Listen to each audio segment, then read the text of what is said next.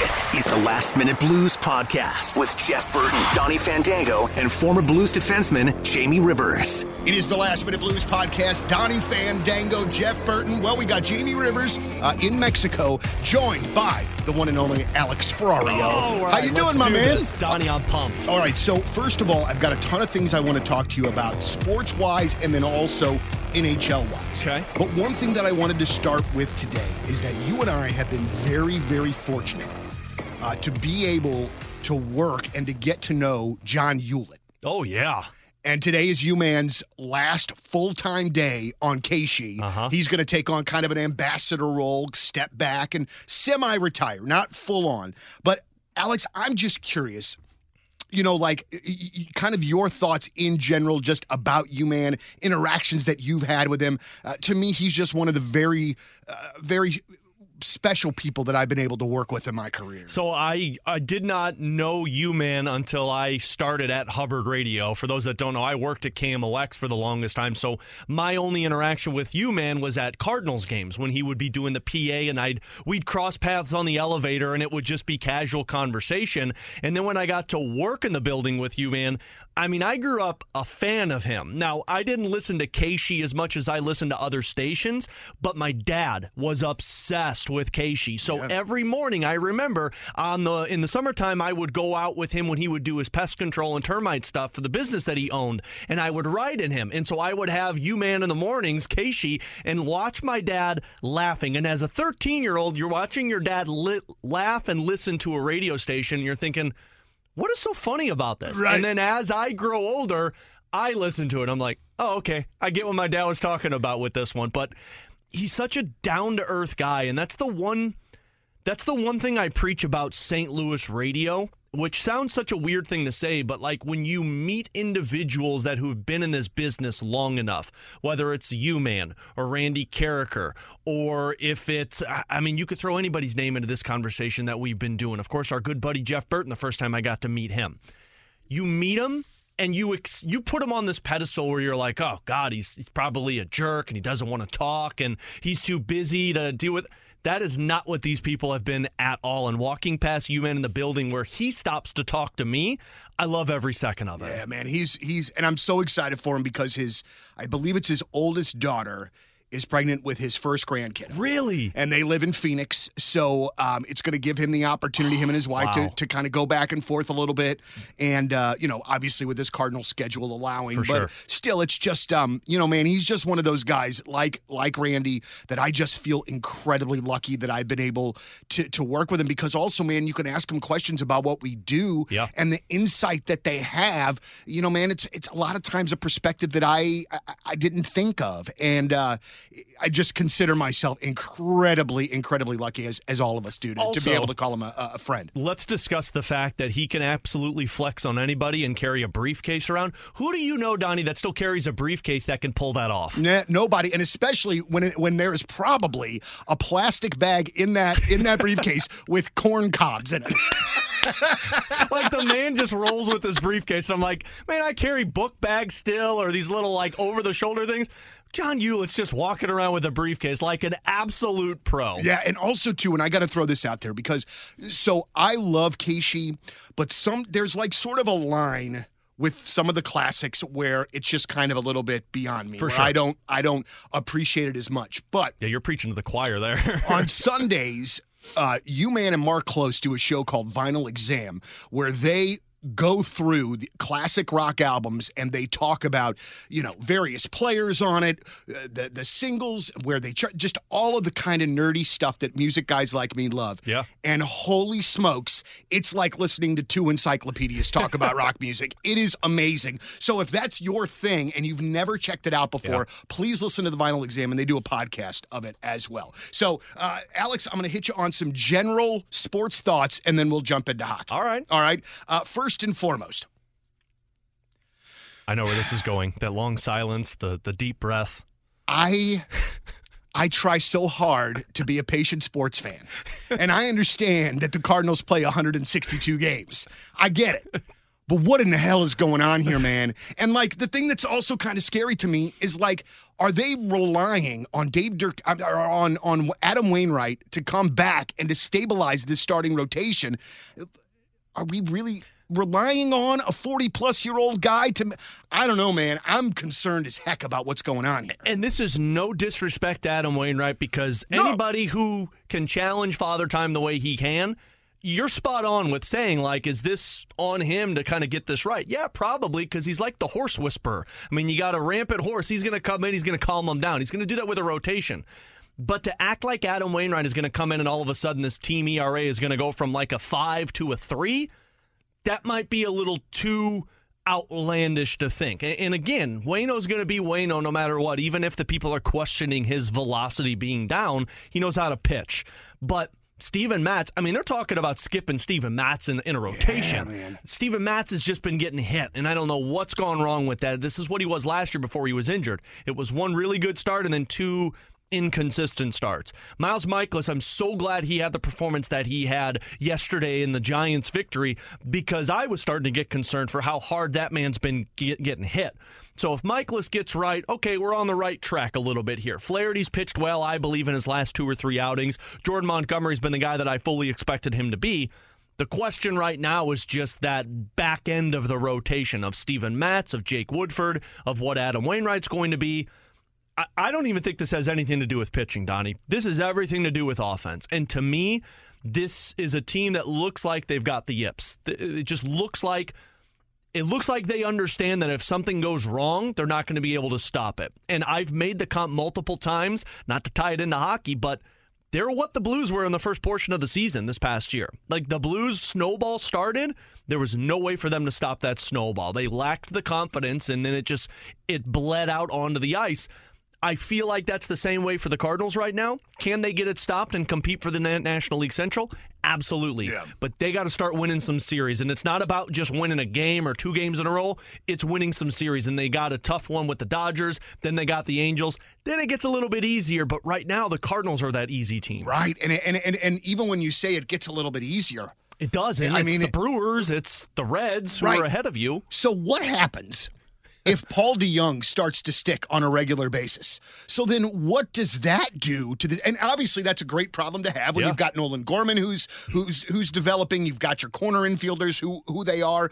But boy, if if DeJong can hit, that really kind of shakes up that infield a lot because then you've you've almost got the problem with the infield that you do now with the outfield as far as too many bodies, right? Okay, but Donny, you are me in terms of the question you just asked about if Paul DeJong.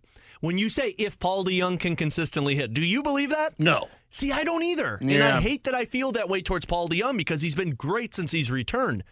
But call me skeptical every time he steps in. I'm just not expecting what he's been doing. And if he goes on a run, well, then it's simple. You put him in the lineup at shortstop, and Tommy Edman becomes a second baseman because Brendan Donovan hasn't really been hitting for you. Uh, mm-hmm. Uh, Tommy Edman has also been up and down in terms of consistently. So if Paul DeJong is going to consistently hit, then he's at shortstop. And then you figure out who's going to be at second base for you, whether it's Tommy Edman or Brendan Donovan. The thing about this is Oli likes to platoon guys. Oli likes the matchups. And that's what he went into the season hoping to accomplish. The problem is these guys aren't performing to that level for him. I mean, they had to send Jordan Walker down because they couldn't platoon the outfielder guys because certain guys weren't hitting and they want a little bit more of established roles. If Paul DeJong is this, Paul DeJong's in your lineup because you got to get guys who can hit right now. And frankly, everyone else you've got, with the exception of Nolan Gorman in the infield, isn't hitting. Yeah, man, man, oh man, I don't know how this is going to. Still out. early, right, Donny? That's yeah. what we keep telling ourselves as yeah. Cardinals fans. But at some point, it's still early becomes oh we're three months into the season and we're still eight games behind. I was legitimately pissed off at myself on Wednesday night for staying up to watch them cough it up. You, I, I, I knew it was freaking coming, man. Two year old and a nine month old. When I put them to bed, I go to bed, but I'm like, nope, Cardinals game, late one. We're gonna go with this. They made me stay up and watch that. I used to love when there were late games when my kids were young because I could watch the games. You knew you'd be up. I, I, I mean, I could watch the game without worrying about, you know, like, oh, great, Dexter's climbing on top of the refrigerator or whatever the hell. You know what I mean? So, uh, but now, not anymore, man. not anymore. You're making me stay up for this? All right, a couple things here, real quick. Uh, obviously, amazing success in St. Louis for the Battlehawks. The the passion level for football in our town is super high. But that said, the XFL is a league, dude. How does that league? Con- how does that league survive? How does that league make it work so that maybe St. Louis can bleed into other markets? Because I don't know that that's happening as much as we in St. Louis want it to. I hate to be this guy, but I'm not sure it can. Like, just the XFL, they're going to have to lean into being the minor leagues to the NFL. That's the only way that I see them having success. I mean, look, St. Louis, you're incredible with what you've did. You were the pinnacle of the XFL. But look around all of the other teams. Uh, I got a buddy who's in Vegas and said, like, it's kind of a joke, the XFL in Vegas. So, leaning into that, me personally, like, to make it bigger, you're gonna have to change the playoff rules a little bit. And I'm not saying this as like a St. Louis Battlehawk fan because they missed the playoffs. I'm saying this more of like it's just a weird setup to where. It, and I don't even like, I'm not even sure the schematics because it was so frustrating, but it's basically the division leaders go into it, but you've got such a small group. What is it, eight teams? Yeah. And you've got four divisions? Like, what are we doing here? Like, it would just be, and, and BK and I talked about this on our show. It should really just be the four best teams go into the playoffs because that's what it is, right? You don't Yeah. need this NBA style play in game where it's like you put the best teams in the playoffs and let them go head to head. That's got to be it. But I'm not really sure. The only way I feel like you can embrace this XFL and make it bigger, and I hate to say it to these some of these markets, but you're going to have to take them out of markets where they're like the the ugly stepchild. You're going to have to move them somewhere where they can be prime target number one for these teams because that window where there's no NFL and you got hockey going on, but then you also got the start of baseball season, that's a tough thing to crack if you're the XFL to compete with. So you're saying like maybe like um, you know you have a team in Austin as Yeah. opposed to Houston or something like that. So Those smaller areas. yeah, Yeah, yeah, So you you I I would understand that. So the the sports fan isn't necessarily maybe going to take them for granted as much as they would in some of those other markets. Like in Vegas, like uh, look, unfortunately for for that Vegas team, you really think they're going to compete with the Vegas Golden Knights, who are pushing for a Stanley Cup, or and even the Raiders. the Raiders when it's draft season, or now you're talking about a baseball team coming there. Yeah. That's going to be a tough thing to crack. Those people can't be St. Louis to where, yeah, we'll compete with everybody because they want to embrace the sport. Some places embrace the best, and that's it. And that's the problem, I believe, for some of those markets that the XFL's in. And one final thing before we go to hockey, City SC. I don't know what I'm watching, but I love it. The I, same I- way. I honestly, man, Isn't it great how you and I are the same when it comes to like soccer? It's like I don't know what I'm watching when it's so similar to hockey, but I still don't know what I'm watching. Yeah, I'm getting there. Yeah. Like I feel like I'm starting to acclimate a little bit more, but I just think uh, you know, just to be a complete homer here, it is amazing to me to watch those games and to see and hear that stadium Oh, yeah. just rocking. Like it's amazing, but then also too, I think one of the great parts is seeing it be rocking in other places. Mm-hmm. You know what I mean? So it's not just a St. Louis thing unlike the XFL. It really seems like the MLS did this expansion thing almost the exact perfect right way. Oh yeah, especially like when you look at the success of these teams. Honestly, it's props to City SC for for how we feel about it because they did it the right way. I mean, they built the correct roster that meshed into St. Louis, and I, I know uh, Lutz uh, Still he talked about it with Curbs on the broadcast throughout the season of how they were building this roster to be similar to what the Blues were in terms of the the work boots, pull them up and go out to work. And City SC has been that type of team. You know, they've got the star and Roman Bürki in between the pipes who called out his team in terms of defense. Who does that remind you of? Yeah, yeah. Like City SC has built it the proper way, but you're right. I, I mean, just watching the matches, like I wouldn't have never expected a Saturday night at 9:30. I'd be excited to sit there and watch City SC play, but it's the environment that they've built up and it's the roster that they put together that have kind of embraced the unknown soccer fan that I am. And I'm starting to be, I'm like you, I'm starting to build towards like, oh, damn, I'm starting to understand this a little bit more. So, and then I wonder, like, as a sports fan, and this is going to be horrible for Mary and my kids, but like, does this introduce me to more MLS games and maybe even Premier League? And goodness knows what. Donny's what, traveling to Europe, ladies and gentlemen.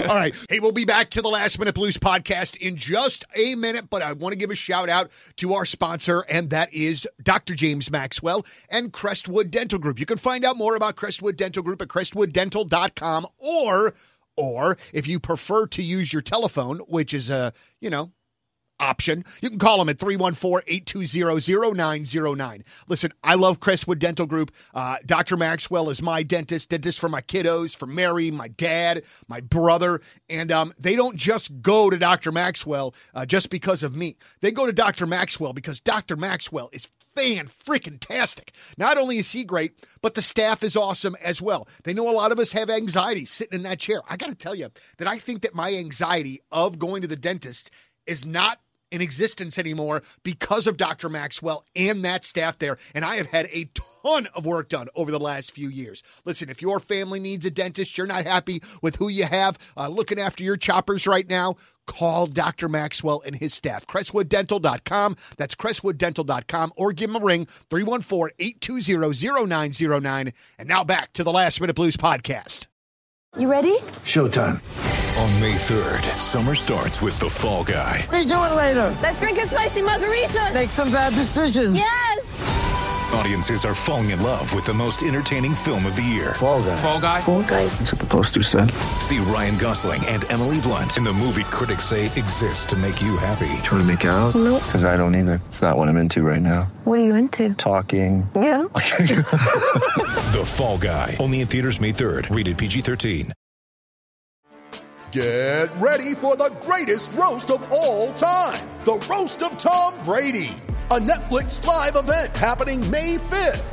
Hosted by Kevin Hart, the seven time world champion gets his cleats held to the fire by famous friends and frenemies on an unforgettable night where everything is fair game. Tune in on May 5th at 5 p.m. Pacific time for the Roast of Tom Brady, live only on Netflix.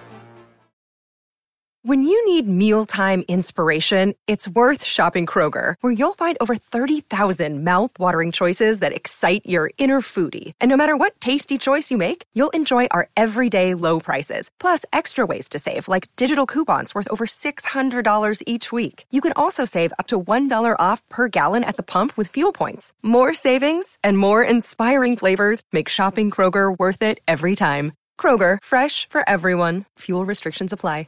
So I would love to say here that I watched playoff hockey last night, but I got to be 100% honest with you. I was so invested in the NFL draft oh, yeah. that I didn't I did not watch a, a, a, minute of hockey last night. I actually watched the draft until the Bills picked and then and then and then I and then I bounced. Bedtime. Um, but a, a, few things here. Um, one, and the, the first thing I want to bring up what in the hell is going on with with Nichushkin in oh, Colorado? Yeah. So I heard yesterday, and correct me if I'm wrong. So he has not played since Game Two. Correct. And there was a woman found in his hotel room who was severely intoxicated and went on to tell a story of being from Ukraine and that it being crazy that she came over and that she wants to go back. Is this what you're ah, hearing? So or I didn't hear that. So the only thing that I heard, what I mean, you might have seen that. The only part that I heard, and I saw from a couple of Colorado reporters, was saying that Jared Bednar said that there was a non. How did he phrase it? It was a non illegal or a legal matter that was taking place and it involved alcohol. That's all that I remember Jared Bednar saying, but you knew the severity of it when he said he's not playing in game three and we're not sure if we'll see him the rest of the series. So what you heard is is more advanced. Now, granted, I'm a little guilty. I haven't checked more into it, and and that could be BS. What, yeah. what I heard, I, that could be a, t- a Twitter something or the other. All I know is Jared Bednar was pretty serious about it. And he said he's not playing in game three and he's not playing the rest of the series. And we're not sure beyond that. And then the last time that they brought it up, which I believe was two days ago before Colorado played, he said, still being taken care of. It's on the legal side of things. So we'll let them take care of it. But again, the report that I heard was there was alcohol involved. I originally thought it might involve him, but there could be a lot more that goes into this one. But I mean, that's massive for Colorado. I mean, it's no coincidence they lost to Seattle in this previous game because they only didn't have Nichushkin, Landeskog was out, and Cale Makar was suspended for one game. man. I mean, Colorado is down spiraling fast, but man, that sucks for Nichushkin because he had his renaissance last season, and I was excited to see what type of player he was. Hopefully, this thing isn't to the severity where we don't see him again. But man, when Jared Bednar says one of your top six players isn't playing the rest of the series after one game or after the third game, you know something's up. There's been a lot of suspensions in this first round of the playoffs. The officiating Does- has been awful. Does, does it seem like that, or am I just making that? no, that? no, you're spot on. Now, some of the, the some of the hits have been questionable. Like, I mean, I'm trying to remember which one. The one that took out uh, Joe Pavelski, that one was, or Dumba. That's the one that I think that one didn't get a suspension, and I was like, man, that was about timed, about as improper as you could ask for.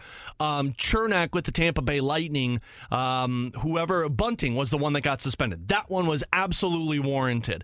But there have been way too many calls. I feel like in the playoffs compared to years past. Like the playoffs for me, and correct me if I'm wrong because you've been watching playoffs just as long as I have, Tony.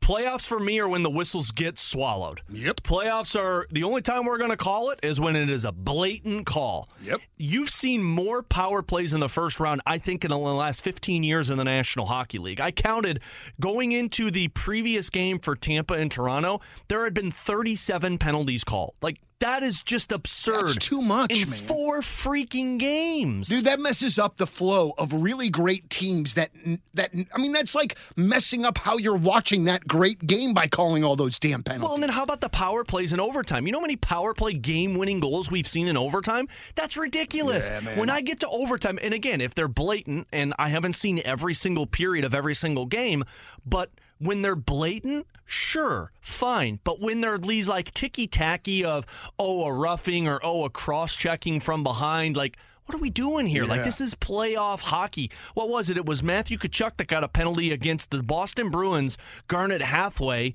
He shoved Hathaway from behind. Granted, it was, I mean, it was a cross check if you're going to go off of the rule books, but it was a love tap in terms of playoff hockey where he was behind him and he shoved him. Hathaway went down and laid on the ice for five minutes and then got back up and skated to the bench, and Tkachuk got a penalty. Like, what are we doing here? That's not playoff hockey. That's mid January hockey, and that should not be in the first round of the playoffs. All right. So, how do you see uh, a couple things? How do you see the Boston Florida series? Do you do you think Boston closes them out? I don't. I think I think Florida forces Game Seven tonight, and I, I think Boston wins that in Game Seven. I it's I understand the President's Trophy curse. I just don't buy into it. Boston is just a great team from top to bottom, but Florida's got nothing to lose. I think Florida forces a Game Seven tonight. Their goaltending has been great since Bobrovsky's got in net.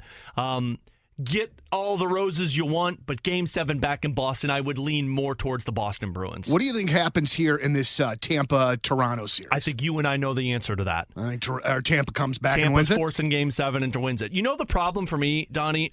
Derek Lalonde, and I understand he was he was given the job at Sportsnet in the playoffs to be an analyst. That's great. Give your honest opinion. But you don't open your mouth about one of the best goaltenders in the NHL right now and Andrei Vasilevskiy and say, yeah, right now he's playing a little he's playing a little overrated and saying that his weakest part is taking those block shots. Like Derek Lalonde essentially said that Vasilevskiy right now is not playing well. That's not a smart thing to say because what do we know about Andrei Vasilevskiy? He could play awful for four games, and in three games, he's going to shut you the hell out, which is what he just did last night against Toronto. So you're going back to Tampa. Toronto needed to close it out in game five because now the jitters come in Yep. to where you're in Tampa, game six. You've played well, but let's just say Tampa finds a way to close that one out and force a game seven back in Toronto.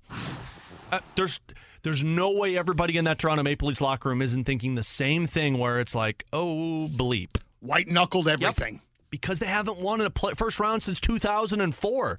You had to close that out in game five. Uh, playoff Andrei Vasilevskiy mode was engaged. I believe in game five. Game six is going to be probably one of their toughest games if you're the Toronto Maple Leafs. And then you got game seven. And to me, game seven, I'm going to go Tampa Bay every game of the year. Let's go back to the West here real quick. Do you think Seattle closes out Colorado? No, because Cale Makar's back. Mm-hmm. The Nichushkin thing really hurts, but I just. And I might be completely wrong on this. People listening to this next time I'm on and be like, oh, Ferrari, you're an idiot, which is probably very true. Colorado, to me, even without Landeskog and Nichushkin, they're, they're not a pushover. And Seattle's been awesome. I think they got some devil magic in them. But Colorado's going to be as desperate as possible, which don't go against a desperate Nathan MacKinnon and uh, um, uh, Mikko Rantanen. Here's the part for Colorado, though, that I don't trust is their goaltending. I don't believe in Alex Georgiev. I don't think he's that good of a goaltender. Darcy Kuemper was a better goaltender for them last year than what Georgiev has been now. So I think Colorado forces a game seven. I might lean more towards Seattle in a game seven, though. All right, so uh, I'm going to call this segment the love segment and the hate segment, um, and you'll see why here in a second. uh, even though I didn't get a chance to watch the game last night, I have watched most of the Toronto Tampa series, uh, largely because of my absolutely booming man crush on Ryan O'Reilly. Understandably Uh, so. I love watching. I- I mean, Jiminy Christmas, man. I mean, everything that you could want a hockey player to be, he is that, and that's why I'm rooting for Toronto. It's it's not even like I'm not even a Leafs guy. I don't Yeah. whatever. It's just him, man. I love that dude so much. And then on a flip side, I, and I know this is not a great word to use, all right? I, I talk to my kids about using the hate word, all right? I hate sour face Pete DeBoer uh, DeBauer more than I, I, I, when he said the thing early in the series about how, um, uh, the other team takes penalties, and we're going to be aware of that. It's the same nonsense he did with the Blues when say, oh, wait, you're upset about Pete DeBoer complaining? yeah, I'm just so sick of his face, and every time he opens his mouth, it's some kind of whining BS. Oh, I hate him so much. And then also, too, man, that series between Dallas and Minnesota, I, I, dislike both of those teams so freaking much. Just like, just so much. I think I probably hate those teams more than I hate the Hawks at this point, which is something for me to say, you know. But like, I just, I. I I know that what he's doing is trying to get into the other team's head. I get it. But when it didn't work against the Blues, I just hope that Oh, it yeah. fails. Uh, but I, do you do you think the Wild end up winning that series against no, Minnesota? I no. don't. I don't think the Wild are. I don't think the Wild are that good as they've played this point. I think Dallas is the better team. Dallas has done what they've done without Joe Pavelski. Dallas has got the better goaltender, in my opinion. Dallas has got the better defense, in my opinion, because I like Miro Heiskanen and Esa Lindell. I think those two are really underrated defensemen in the National Hockey League, although Heiskanen's probably going to be in the Norris Trophy conversation. And then when it comes to the forwards, guys, Kirill Kaprizov has got one point in that playoff series. Like, you take away the best player on your team in a series, you're going to lose that series. It's how Minnesota lost last year. Remember, um, Kevin Fiala. Kevin Fiala was the most dominant player in the NHL with Minnesota last year. And what happened when they were in the playoffs against the Blues? Nothing. Goose eggs. Yeah. So I, I don't believe Minnesota wins that series. Maybe Minnesota forces a game seven because desperation mode always seems to favor the team with their backs against the wall, although that didn't work for Winnipeg last night against Vegas. Um, Dallas is the better team, in my opinion. I didn't believe in Dallas at the beginning of the se- season. I thought Dallas was a facade to where like they always are, where they start off great, and then it's like, oh yeah, that's kind of who they are now. They're getting the best out of their best players. Tyler Seguin is playing the best. Jamie Benn is playing the best right now. Wyatt Johnston, who was drafted in the first round two years ago, is like a stud for them. And then, of course, you've got Roope Hintz, who gives the Blues uh, pains all the time. So I'm like you. I don't like rooting for either side. Yeah. I think I lean more towards rooting for Dallas, which is going to upset you because it's Pete DeBoer. But man, do I dislike the Minnesota Wild fan base. Yeah. The amount of complaining they do about Jordan Binnington and ah the Blues. I, I, would like to see them lose. Yeah. So that's kind of where I lean with that. But I'm with you. I don't like Pete DeBoer's face. All right, we got two things here, real quick. Uh, one, if you were a New Jersey, or I'm sorry, a New York Rangers fan, I would assume that you're puckering up quite a White bit these days. time. And holy smokes, has that has that series just flipped on its head in the last couple of games? The Devils, in my opinion, made the mistake of not starting with Akira Schmid. He was the guy that started last night for them and stopped, what was it, like 40 something shots against the Rangers? He was the guy that, if people remember correctly, played against the Blues in the season and beat the Blues. I think he it was their first game ever against him, and I think he gave up one goal. He's a really good goaltender. Mm-hmm. Now, that is their weakest point is goaltending, but if you get that from Akira Schmid, you could go on a run. I thought this was going to be the New York Rangers. The New York Rangers the New York Rangers are doing what the New York Yankees used to do, where they would throw all of the money at all of the players and hope that talent would win them games. And unfortunately, chemistry matters when it comes to postseason. They might prove me wrong here, but the Rangers in the first couple of games, when it looked like they were a juggernaut, they were a juggernaut because it was the power plays. They were a juggernaut because Chris Kreider was getting all of those opportunities. Sure, when you put Kreider and Zibanejad and Fox and Tarasenko and Kane on the ice, I would expect them to score a freaking goal. Right. But when it's even strength, I would lean more towards the New Jersey Devils because they feel more like a well-rounded team. If you get the proper goaltending, the Rangers are going to have a tough go with this. Now, it's game 6 back in their home ice, which is going to favor them, but you're talking game 7 back in New Jersey where that fan base is wild right now. Yeah. They've got the depth. They've got the talent. If they've got the right goaltending, I, I I went into the playoffs thinking there were two teams that could benefit the Blues if they lose in the first round. One were the Rangers, and two were the Toronto Maple Leafs. And right now, that might be going towards St. Louis's favor. All right, so one final thing here. So Winnipeg loses last night uh, to uh, Vegas. Vegas moves on, and in the post-game press conference, the Winnipeg head coach essentially went off. Oh, yeah. I, I mean, in in big ways, saying that we had no pushback starting from January. Uh, our best players didn't push back, and this Winnipeg situation seems to have been like sort of bubbling up over the course of the last couple of years. Is that a situation, Alex, where you think?